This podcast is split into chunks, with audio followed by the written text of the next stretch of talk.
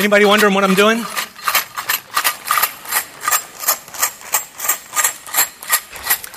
Well, I'm conducting some research.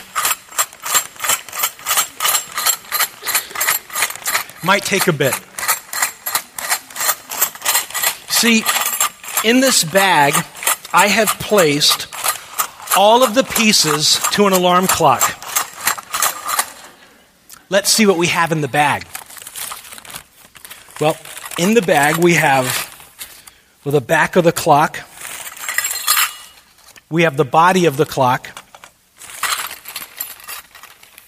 We have one of the bells. I mean, how are you going to have an alarm clock if you don't have the bells? And in here we have, well, there's some screws and there's some, looks like there's some hands. There's all the things that go into making an alarm clock. It's not working yet. So I'm going to keep going.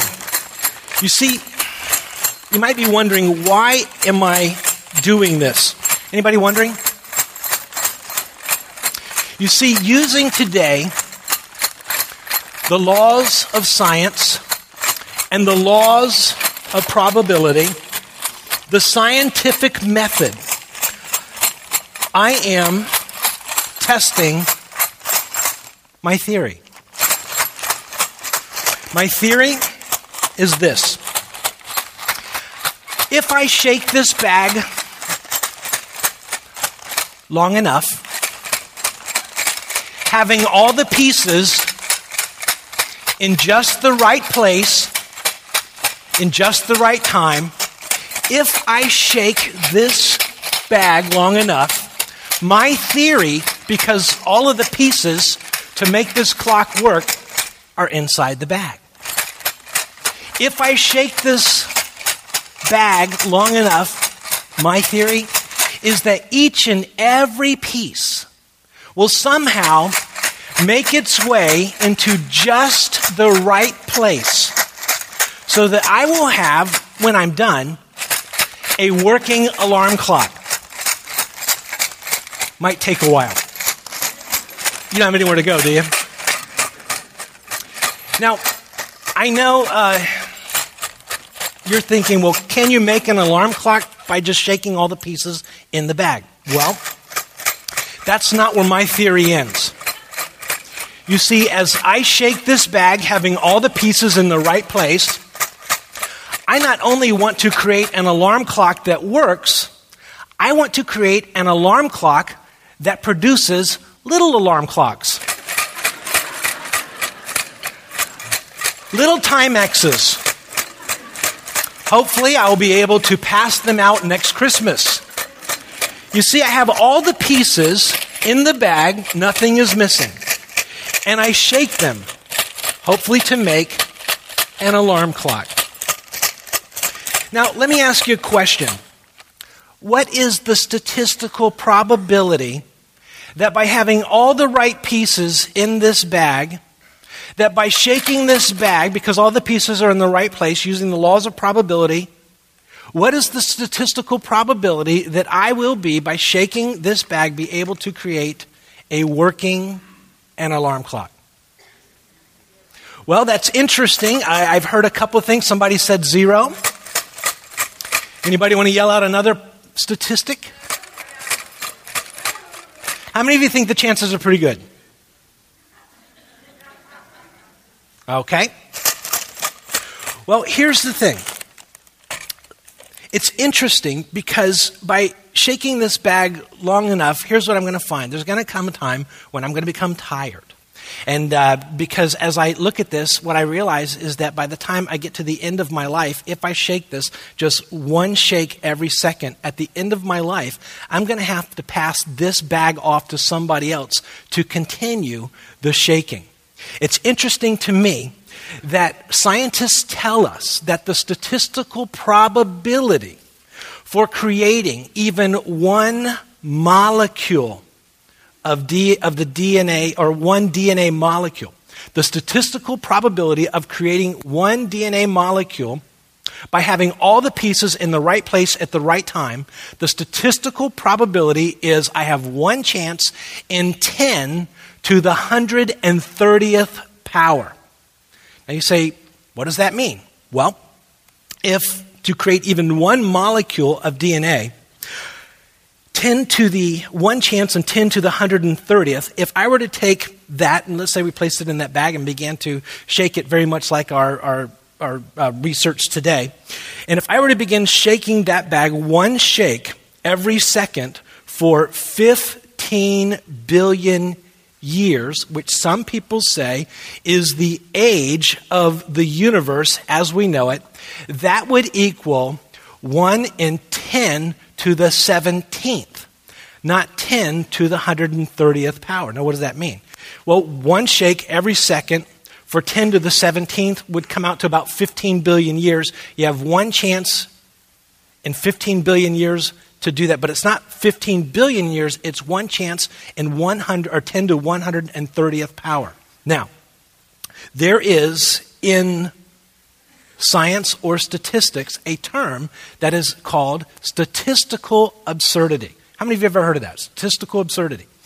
When something becomes absurd, it becomes impossible.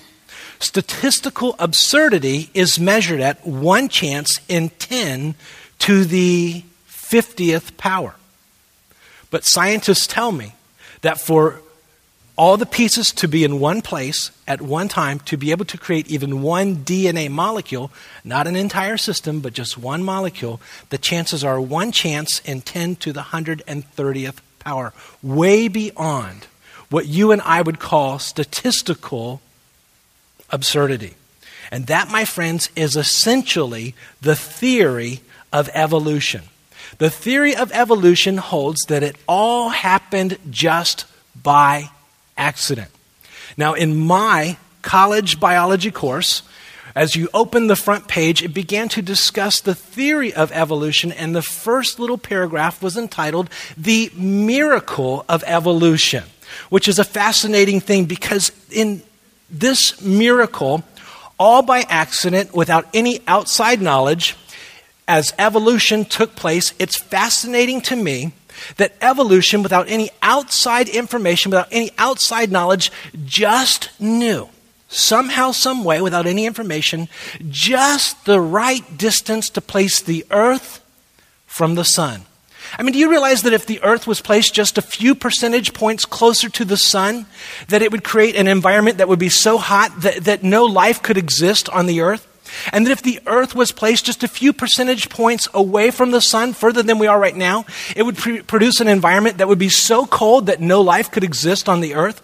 How did evolution, without any knowledge, know just to place it in just the right place? It's also interesting to me that evolution, without any information, without any knowledge, all by random chance, all by accident, knew to place the moon at just the right distance from the earth. You say, why is that so important? Well, do you realize that if the moon was simply 10% further away from the earth, that there would be no tidal changes each and every day, and that would create an environment where no life could exist on the face of the earth? That, that our whole ecosystem is based upon the tidal changes each and every day, just a few percentage points further away. But do you realize that if the moon was placed just a little bit closer to the moon because, or uh, closer to the earth because there is a multiplication and the force of gravity, that that would create not tidal changes, but that would create tidal waves that would encompass entire continents. It's fascinating to me that evolution knew to place the sun at just the right distance from the earth so that we would have just the right temperature. Evolution knew to place the moon at just the right distance from the earth so that we would have tidal changes, but not daily tidal waves. It's also interesting to me that without without any outside information, without any knowledge, all by random chance, that evolution knew to rotate the earth at just the right speed. Do you realize that if the earth, all things be, being equal, if the earth were to rotate just a little bit faster, let's just say 10% faster, do you know what that would do to our environment? That would create in our environment a what you might call a rotisserie effect. That is, as we went just a little bit faster, we would begin to heat up as the sun came in, in contact with half the earth. But as we went over tonight, we wouldn't have the time to cool down.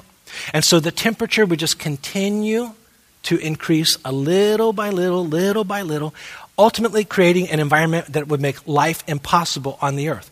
But if the earth were to rotate, oh, just 10% slower, That also in itself would create an environment on the planet that would make life impossible on the earth. You see, if the earth rotated just a little bit slower, each day would become extremely hot as noon lasted for four hours.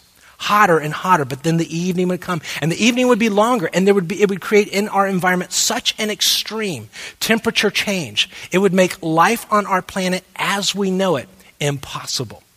But evolution knew without any outside information, without any knowledge, to do these things in just the precise order. Do you realize that the ozone is tuned plus or minus one half of 1% ends all life on the earth? You see, if there is just one half of 1% too much ozone, that creates an environment where the light cannot come through to allow photosynthesis to take place, thereby killing all life on the earth. However, if the ozone layer is just diminished by one half of 1%, it allows too much radiation to come in, and each of us would die of radiation poisoning.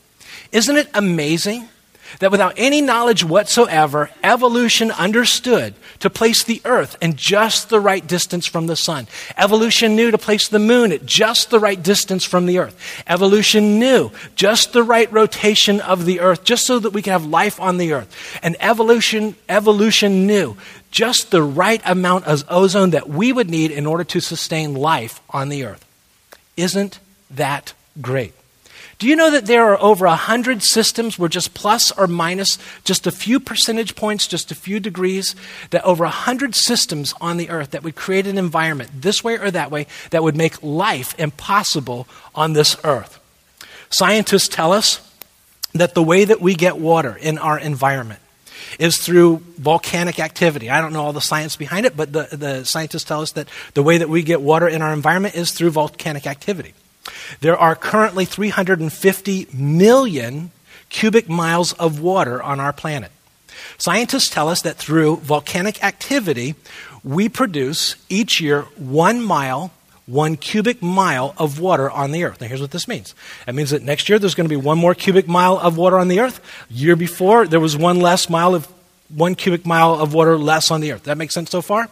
That's interesting because scientists tell us that there are right now roughly 350 million cubic miles of water on the earth. Each year we gain one. Last year we had one less. Make sense so far?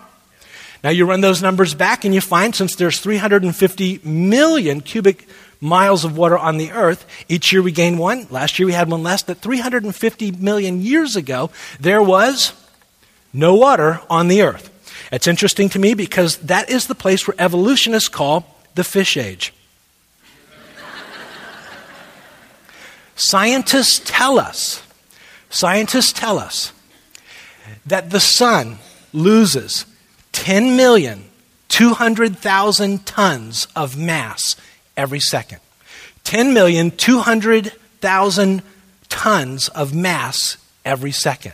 Now, you run that back a second or so ago. The sun had 10,200,000 tons of mass just a, just a second ago. And then before that, before that, you run that back a day and you go, gee, you know, that's, that's a significant amount. Well, what does that really mean? Well, here's what this means. This means that 1,000 years ago, 1,000 years ago, the sun had 6% more mass than it has right now, losing 10,200,000 tons of mass every second. Make sense so far? So, a thousand years ago, the sun had 6% more mass. Now, what does that mean? What does that mean to you and I? Well, that means simply this. According to those calculations, some 200 million years ago, 150 million years after the fish age, but 200 million years ago, the sun had so much mass that it was literally touching the earth. That made for a very warm fish age. Now, maybe as I share this, something inside of you says, this doesn't really add up. You see, there's too many systems to all happen by random chance. Well, if it's not this, well, is there another explanation? Well, I suggest to you that there is another explanation. Notice, if you would, Genesis chapter 1, verse 1. It says this. Everybody there? In the beginning, God created the heavens and the earth.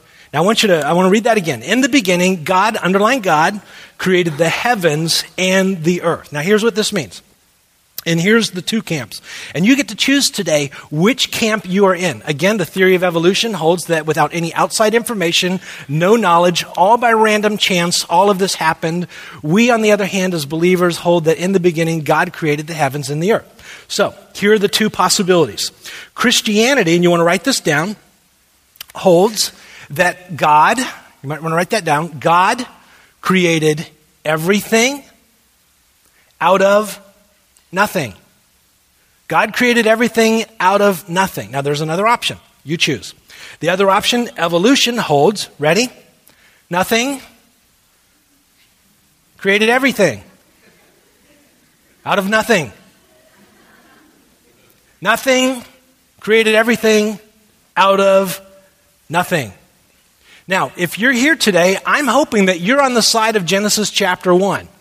God says, in the beginning, God created the heavens and the earth. Does that make sense? Are you with me? Okay, good. Because I want to make sure I'm talking to the right crowd. And because uh, you're here today, I'm just assuming that you embrace the truth of Genesis chapter 1. You're a believer, and so God says, in the beginning, God created the heavens and the earth. I've given you a couple of talking points, but there are many, many more. But for our purposes today, I'm going to move on. First thing I want to highlight today, though, is as we go. In Genesis chapter 1, verse 1, notice he says, In the beginning, God created the heavens and the earth. As I've just shared, it essentially means that in the beginning, God created everything out of nothing. Make sense? God created everything out of nothing. Now, here, here's the deal it's not on your outline. Once you embrace and get past Genesis chapter 1, verse 1, Everything else in the Bible is easy. You see, if God, if you accept that God created everything out of nothing because He's God and He can do that, you'll never have a problem with the virgin birth. Once you accept that in the beginning God created the heavens and the earth, you know, out of nothing because he, he said so and he created everything out of nothing because he's God and he can do that, you, you won't have a problem with the Trinity. If you, if you accept that in the beginning God created everything out of nothing, you'll never have a problem with the miracle stories of the Bible. Because once you embrace this one verse, the rest of the Bible becomes easy. Make sense? So do you embrace it? Good, good. Then let's move on. I also want to point out one other thing in verse 1 as we move through, and I want you to write this down. The Bible begins with, and I want you to write this down, the Trinity. The Trinity. The Bible begins with the Trinity. Now, now you say, how in the world do you get that from there? In the beginning, God created the heavens and the earth. well, I want to point out one thing. The word God there, it translates into English as God, singular. The word in the original Hebrew is Elohim. Elohim is a plural for the word God. I put it there in your outline. Elohim means plural of gods in the ordinary sense. Here's how this works. If I say El in the Bible, for those of you who've been around the Bible for, for long, you know that El typically just, just means God. So you hear Israel, Daniel, and you know, Mike El. You know, every time you see the El in, in the Bible in one of the names, it just means God. God's attached to the name. Elohim, if I say cherub, you say that's a type of angel. If I say cherubim, cherubim, uh, that means it's more than one. Im is plural. And so you, if I were to say cherub, you'd say that's one. If I say cherubim, and you'll see that in the Bible, it just means more than one. There's, a, there, there's several. When you come to this word Elohim, it's translated as God to give sense to us, but it's the plural of God. It's the plural of God. Now, God, in the first verse of this chapter, refers to himself in the plural. That is, you and I would say God the Father, God the Son, God the Holy Spirit. It's just one of those little theological points. In Israel, they would say this one verse over and over each and every week as they came to the temple or they came to the synagogue. It's called the Great Shema.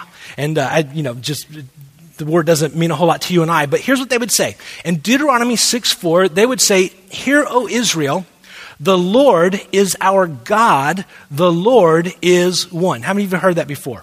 The Lord is our God. The Lord is one. Hear, O Israel, the Lord is our God. The Lord is one. Now, the word Lord there on your, on your outline is capitalized. Anytime you see that in the Bible and you see the word Lord, typically the Hebrew name is Yahweh. Yahweh. And, and yet he says Yahweh is our God and Yahweh is one, it, essentially, is what he's saying. But the word God there is the word Elohim, plural. And so it literally says Yahweh is our gods and Yahweh is one. What's he saying? Well, it's this concept of the Trinity. There are three in one. There's God the Father, God the Son, and God the Holy Spirit. Uh, we see that in the New Testament. Notice what it says. John said it like this. John says there in your outline, he says, In the beginning was the Word. And the Word was, and I want you to underline the word with, the Word was with God, and the Word, what's that word? Was God. So whatever is with, alongside of God, is also was God and is in fact God. Then it goes on and it says, and he was in the beginning with God. We know that the word is going to refer uh, to Jesus. It goes on and it says, and the word that was with God and was God became, what's that word? Underline that. Underline that. And dwelt among us. So what does that mean? Well, first of all, it means that Jesus is God. That's the fundamental teaching of all Christianity, whether you're a Presbyterian, Methodist, Baptist, Roman Catholic.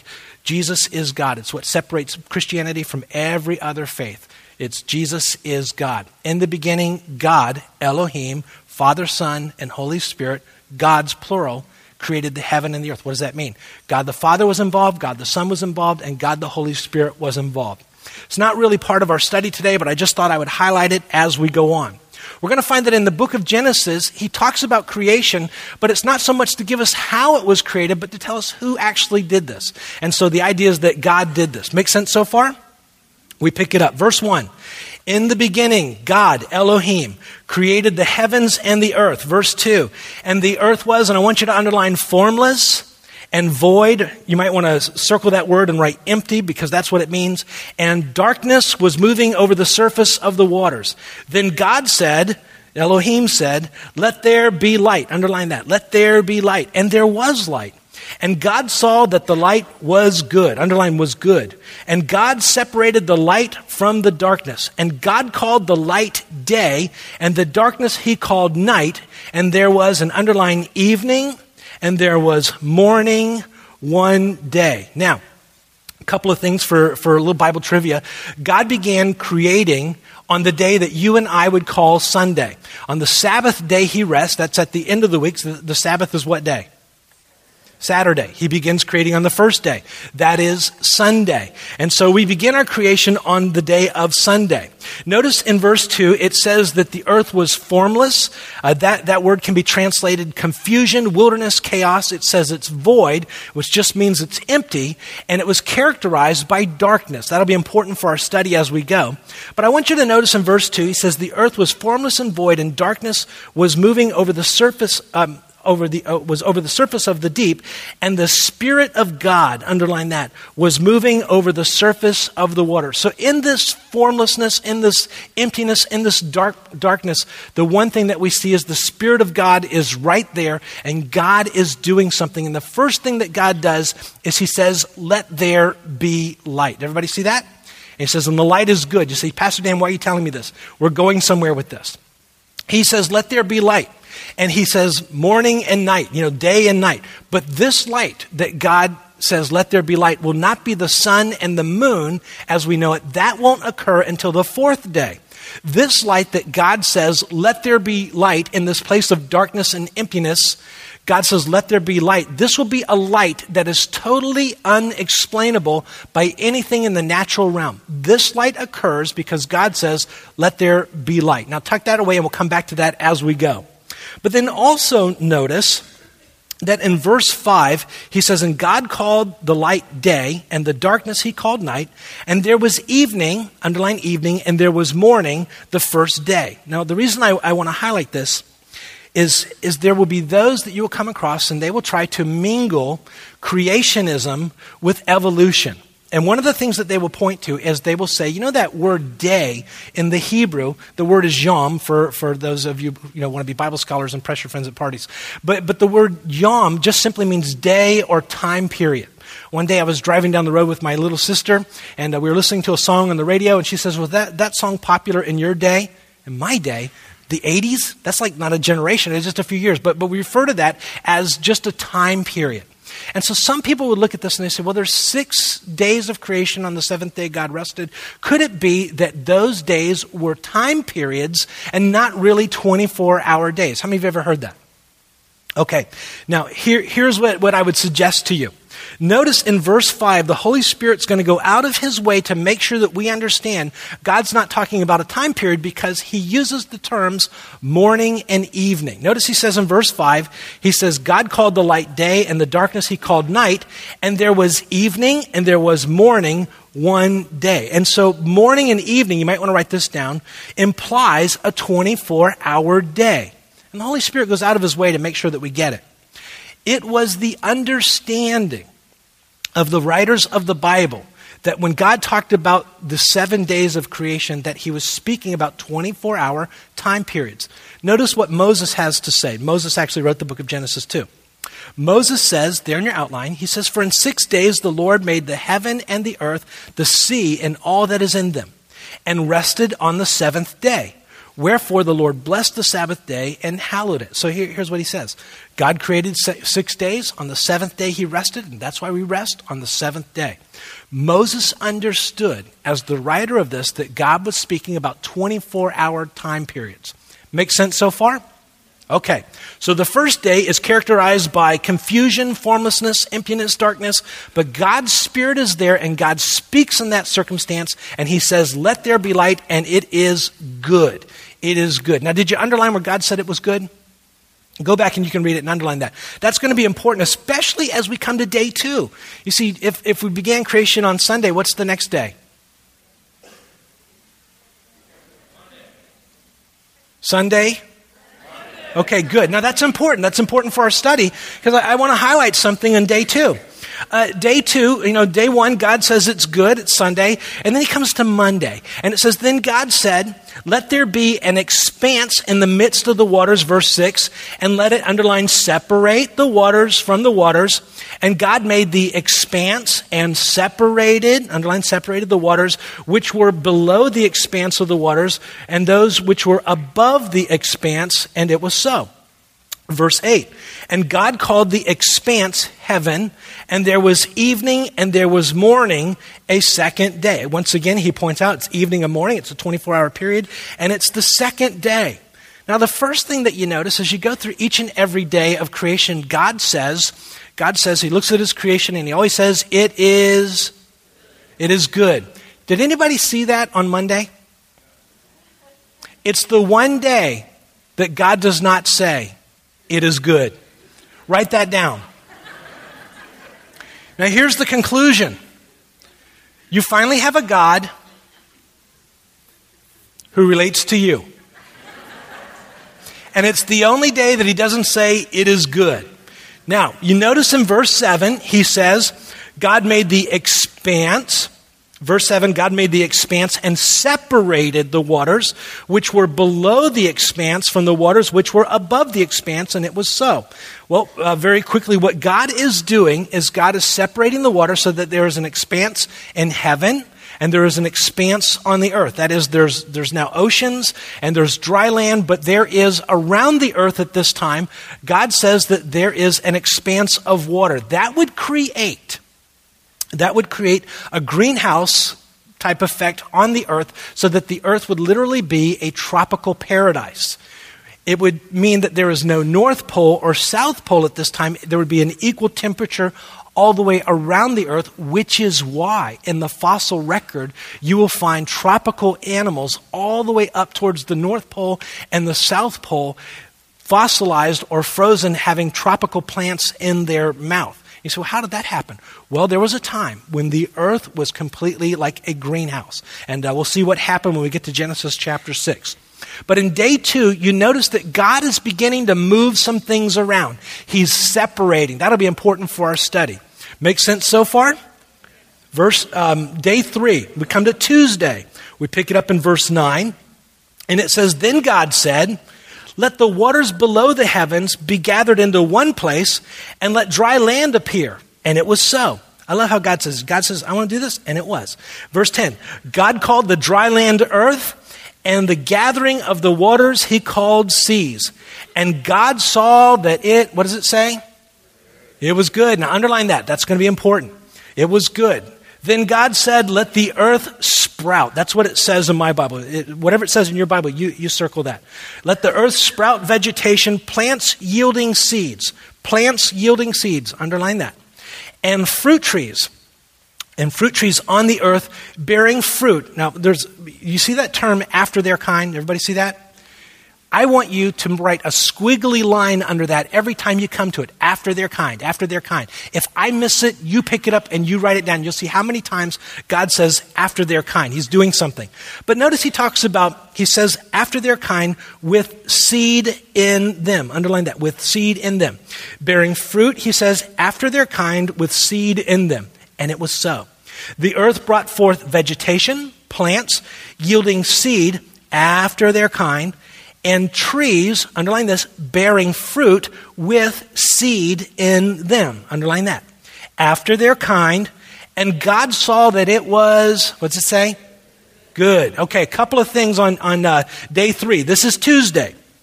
Day three, you notice, and I had you underline that two times God says it is good. Everybody see that? Two times on, on Tuesday, God says it is good. Mrs. Monday, but two times on Tuesday. Now, wh- why is that? Well, I'm not really sure why he did that, but it's interesting that the nation of Israel picks up on this, and in very traditional Jewish culture, they will have people get married on Tuesday because in their mindset, it's the day of the double blessing. And for those of you who've been married, you know that you need all the help you can get. So, but it's also interesting to me in verse 11, he talks about creating trees he says, God said, let the earth sprout. You see, there's growth, vegetation, plants yielding seed, and fruit trees on the earth bearing fruit after their kind with the seed in them. Then in verse 12, he says, And the earth brought forth vegetation, plants yielding seed after their kind, trees bearing fruit with seed in them. Now, now why is that so important? There is um, this age old thing, you know, which came first, the chicken or the egg? And some people say, well, God created, did he create the seed or did he create the plants first? How did that happen? The Bible tells us that God created the plants fully mature with fruit, with the seed being in it, ready to, to take on the, the next generation. So, uh, just a little tidbit of information there. But I want you to notice that what we're beginning to see here in day one, it was characterized by a darkness, a formlessness, emptiness, and yet God's Spirit is right there, and God speaks into that darkness, and He says, Let there be light, and there's light. And day two, God begins to separate, but in day three, we notice that there is beginning to be a growth. And in my Bible, it says things begin to sprout. And so tuck that away, and we'll come back to that. Then we come to day 4. This would be Wednesday. Now, we pick it up in verse 14, and it says, And God said, Let there be lights in the expanse of the heavens to separate the day from the night. Now, very quickly, this is where the sun and moon are created and they come in. Not like the light back in day one. This is the sun and moon. But notice he says, Verse 14 God said, Let there be lights in the expanse of the heavens to separate the day from the night, and let them be for, and I want you to underline the next word. It says, For signs. For signs. Everybody see that? For signs. And not just signs, but for seasons and for days and for years. And let them be for lights in the expanse of the heaven. And then I want you to underline to give light on the earth, and it was so. God made the two great lights the greater light to govern the day, the lesser light to govern the night. He made the stars also. I love this because um, it gives kind of like this afterthought. You know, people spend their whole life studying the stars, and God says, Yeah, I made the stars also. Verse 17 God placed them in the expanse of the heaven to give, they were placed to give light on the earth. Underline that and to govern the day and night and to separate the light from the darkness. You know what's light, you know what's darkness. And God saw that it was good. Now, a couple of things. First of all, I've placed on your outline, he says, I've placed these lights to give a sign. A sign.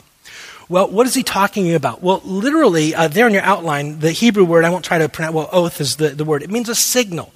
It can be used literally or figuratively. It's like a flag, a beacon, a monument, an omen. Um, it, it gives evidence. The signs that it speaks of here in Genesis chapter 1 in verse 14 refers to what you and I would call the zodiac. The zodiac. Now, our understanding of the zodiac comes from mostly from our Babylonian uh, understanding.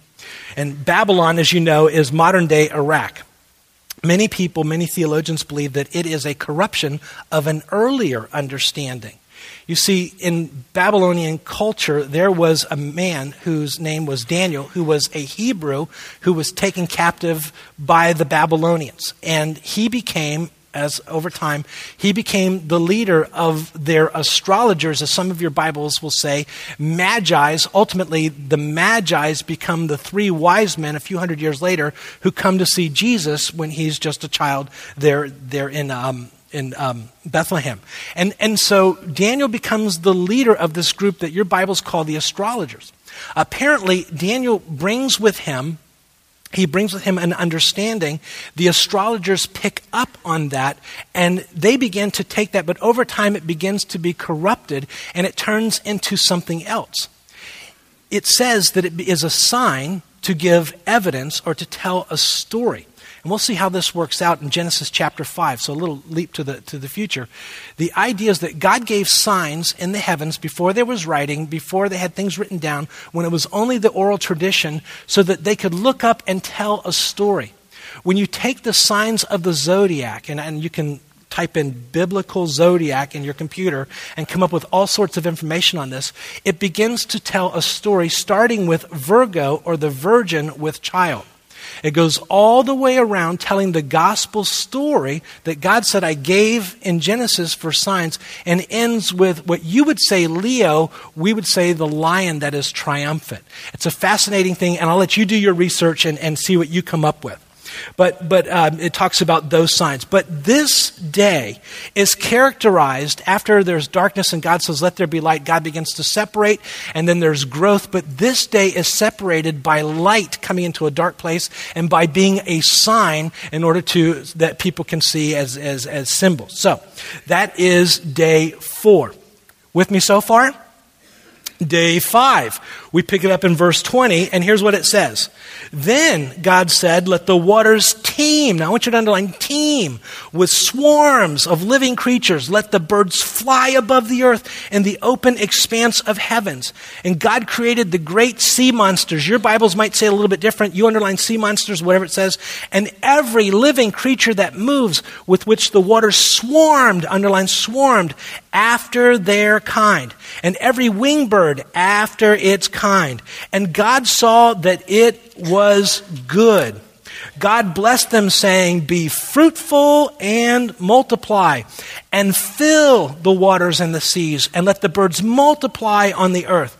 And there was evening, and there was morning, a fifth day. Now, there's a couple of things. First of all, this day would be Thursday. And I had you underline something where it said sea monsters. Is that what your Bible said, sea monsters? Did you see that? Now, that's an interesting word because it's an awkward word. It's a word that, that in our culture we're somewhat uncomfortable with. That word literally means dragon, means dragon, kind of a fun thing. Other places in the Bible, it's literally translated as dragon. For instance, in Isaiah, I've put it there in your outline, he says, In that day the Lord with his sore and great and strong sword shall punish Leviathan, which would be a sea, sea uh, monster, and piercing serpent even Leviathan, that crooked serpent, and he shall slay the dragon that is in the sea. Everybody see that? The dragon that is in the sea. Now, why is that so important? This is one of those things that, that I've always found in, interesting. As you know, I have. Um, my background is in social sciences, and, and I, I wanted to grow up and become a cultural anthropologist, and uh, they um, didn't work out. But, but anyways, um, I'm here. I'm here. So um, this, this is what I do. But um, it's interesting that in cultural anthropology, one of the things that you study is you study, you study legends of a culture. And, and it's interesting that when you go into a culture and they have a legend, you go, that's a neat legend of that culture. And what becomes even more interesting is whenever you go to another culture and they have the same legend. You know, if it's something in one culture, you say, well, that's cute, it's quaint. But when there's another culture that's separated from this culture over here and they have the same legend, you go, well, there's something to this. It's interesting that the dragon is something that is in every culture around the globe. If you go to South America, it's part of their culture. If you go to China, it's very much part of their culture. If you go to Europe, they talk about the knights fighting dragons. It's something that's part of every culture around the world, and it was part of their culture when these cultures had no understanding or no knowledge that these other cultures even existed. And why, why is that so important? Well, it's just interesting that, that the Bible talks about dragons, and we find that there's, there is one thing in all the cultures that comes back to, and they all have a, um, how do you say, they, they all have a concept of a dragon. What's also very interesting is in the artwork of dragons and cultures that have had no contact with one another, they all have the same renditions of the dragon.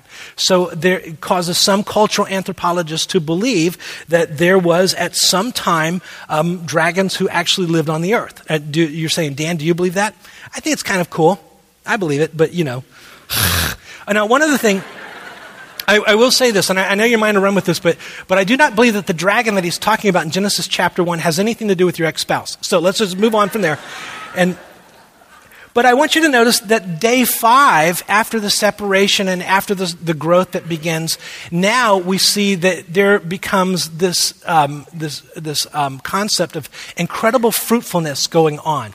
And I find that interesting, and we'll come back to that as we go. Day six day six, Friday. We pick it up in verse 24, and here's what it says 24, it says, Then God said, Let the earth bring forth living creatures after their kind cattle, creeping things, beasts of the earth, after their kind. And it was so.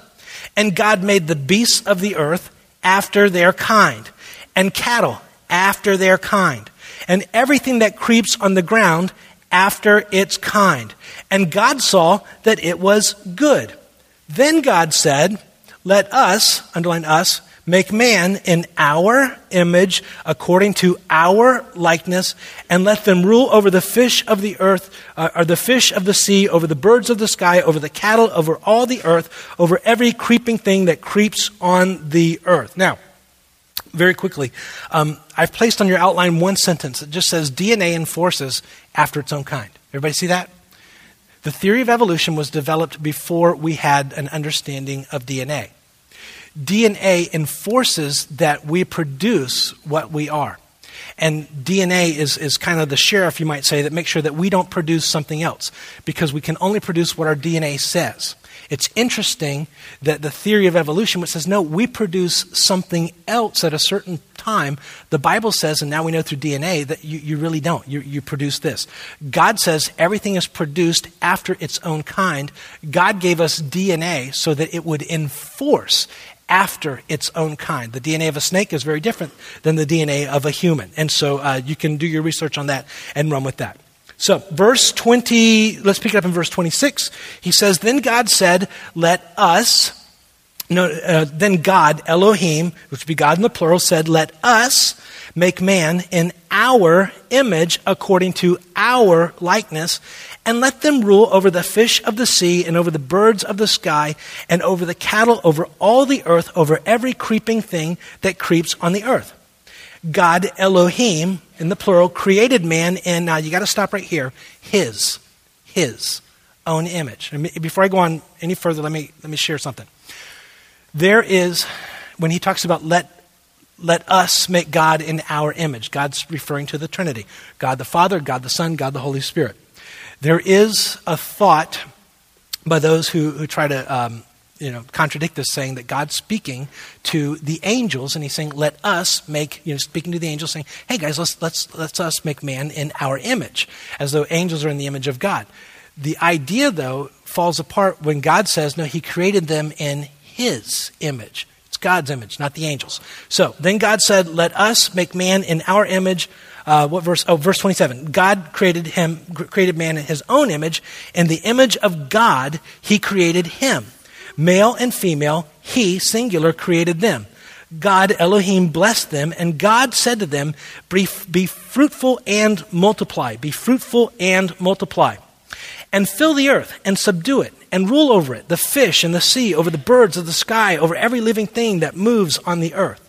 So here, here's God saying, you know, do this, be, be fruitful. And uh, then you go on, and he says in verse 29, he says, Then God said, Behold, I have given you every plant yielding seed that is on the surface of all the earth. And every tree which has fruit yielding seed shall be food for you. Shall be food for you. He goes on.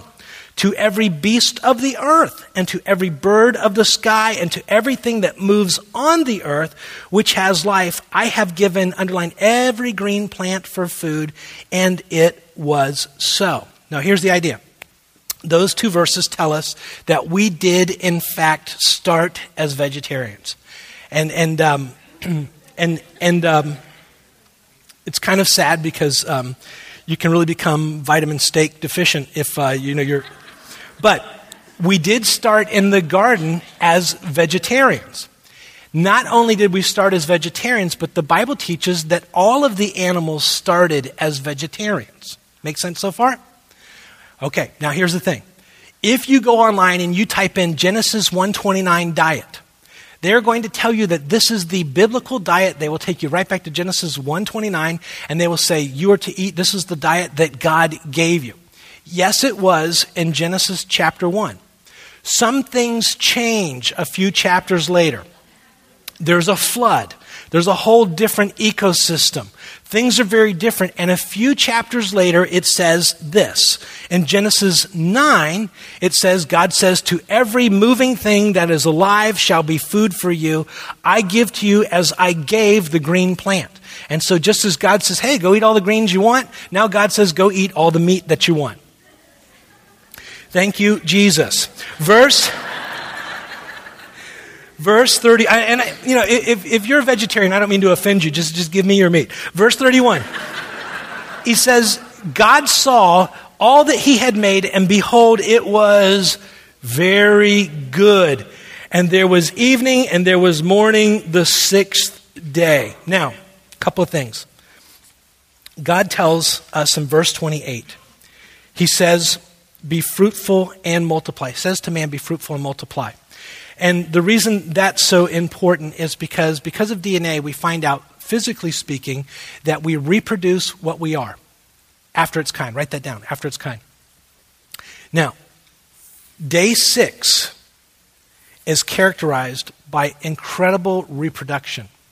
Notice what, what Jesus said to you and I as believers. Jesus says, Go, therefore, and make disciples of all the nations, baptizing them in the name of the Father, the Son, and the Holy Spirit. Here's the idea you and I, as believers, are to be involved in spiritual reproduction as God told us in the garden to be involved in physical reproduction. It's a fascinating study, but each one of us today in this room is in one of the days of God's creation. As you heard me read through, maybe some of the, the things that I said kind of connected with you. For instance, maybe you're here today and you would be in day one of creation. And you were to look at your life in verse 2 when it says the earth, and you might say, I am formless and void, and darkness is moving over the surface of the deep. Maybe today you'd be saying, you know, that's me. Uh, that word formless, me, I'm not going anywhere. It's not coming together. I, I, I just, I feel like that I'm alone in this. And void, and that word means empty. And maybe today you'd say, that's, that's where I'm at. I'm empty. I'm empty. And you would say about your life, if you were to be painfully honest, you'd say, you know what? I think my life is characterized by darkness because I feel and I sense that I'm just somehow separated from God.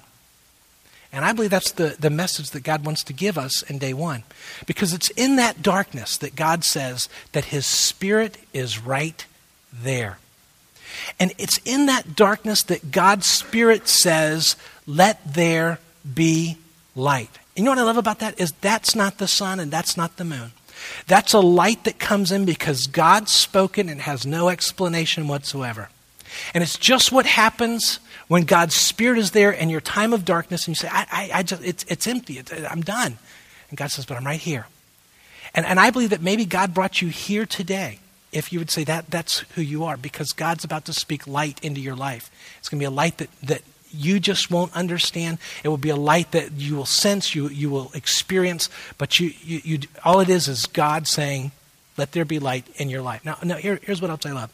Maybe that's happened in your life today. And uh, you find yourself, you're not in day one because you, you've experienced that light, but in day two, it was characterized by separation. God begins to separate some things. And maybe you've seen the light, and, and inside you're sensing that God's beginning to separate, maybe separating some relationships. Maybe He's separating you from situations and things that you were participating in beforehand, and, and now there's that separation. Maybe that separation is a little uncomfortable, but deep down inside you know that God is doing it. That's a cool thing because it's God at work. Now there's light, and now He's separating. He's moving some things around according to His purpose. So maybe, maybe you've experienced where, yes, there, there's been that time of separation from some things, but maybe you're in day three. And I love day three because in verse 11, He says, And God said, Let the earth sprout. What's so great about that is all of a sudden, we're beginning to see some growth Maybe spiritually speaking, you're in that place where, where as you look at your life, you go, you know, I, I am growing. I'm seeing some things. I, you know, I, I, six months ago would have been very different. I'm not walking back to those things, but there's, there's something going on in my life, and I'm beginning to grow. Which is interesting to me because when that takes place, it's God's preparation to take us into day four. And in day four, in verse 14, you notice here's what he says says, God said, Let there be lights in the expanse of the heavens to separate the day from the night, and let them be for signs. Now, all of a sudden, maybe you're in day four of your spiritual walk. And in that day, all of a sudden, people around you are seeing that now you're a light and you're still in a very dark place, and those around you are gravitating to you and they're saying, You know, you're like a sign to me because I, am seeing that, that you've got something now, and, and I, I know that there's something different about you, and I would have never believed it before because you're not the same person you were just a year ago. Something's different. Well, that's great because now you're in day four, and God's using you as a light and He's using you as a sign. Or maybe, maybe you're in day five Notice in day five, very quickly, in verse 22, God blessed them and said, Be fruitful and multiply. And you recall that it was swarming and teeming. And maybe right now in your life, as God has brought you from darkness and He's separated some things and there's beginning that growth and He's used you as a sign, now you're looking at your life and you're saying, you know, there's fruitfulness in my life. I, I, I like what God is doing. It's very different than what I've experienced in the past and there's fruitfulness. Well, maybe that's just preparation for day six. And day six is simply now God's using you to reproduce other disciples. God's using you to reproduce other believers. God's using you more than just a sign, but people are saying that there's fruitfulness in your life and they're saying, I want what you have. And so there's one question. Each of us today, we're in one of these days in our spiritual walk. Here's the question What day am I in? What day am I in? Am I in day one? I mean, am, am I in that place where I'd say, you know, it's, it's dark, it's empty, and, and yet I just, I don't know. I want you to know God's Spirit is right there. And He's brought you here today because He wants to say, let there be light. He wants to come into your life and begin to separate. He wants to see growth. He wants to use you as a sign. He wants there to be fruitfulness. He wants to use you to reproduce himself in other people. So, what day are you in? Here's what I'm going to ask you to do. Very simply, would you close your eyes and bow your heads?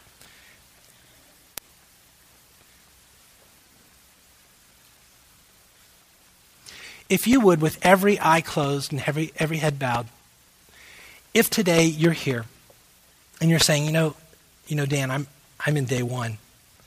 My, my life would be spiritually dark. It would be characterized by just, I mean, I really need God to say, let there be light in my life. If that's you, would you just raise your hand and just let me know that you're here today? Okay. Okay, you can put them down. Here's what I'm going to ask you to do. If you want God to say, let there be light in your life, I'm going to pray a simple prayer. And that simple prayer, Jesus says, if you come to me, I won't turn you away. I mean, the very reason I brought you here today, he would be saying to you, is because I wanted to do this in your life. And so here's what, here's what we want to do I'm going to say a simple prayer. And, congregation, I'm going to ask that you just join in with me. But in the simple prayer, we're just going to invite God to say, Let there be light in my life. We're going to invite Jesus to come in and forgive us of our sins and to make us new, to begin to separate, to begin to grow. So if you would say that prayer in, in your heart, say it to the Lord and mean it. And if you do, you'll say that, let there be light. So let's pray. Jesus Christ, join me, congregation. Jesus Christ, come into my life. Forgive me of my sins and wash me clean. I'm giving myself to you. And as best as I know how, I will follow you from this day forward. I pray that you would speak, let there be light in my life. And I pray that your spirit would begin to work. I pray that today you begin to do your work and separate me from the things that, that I need to be separated from. And I pray that you would cause growth in my life. And I will follow you.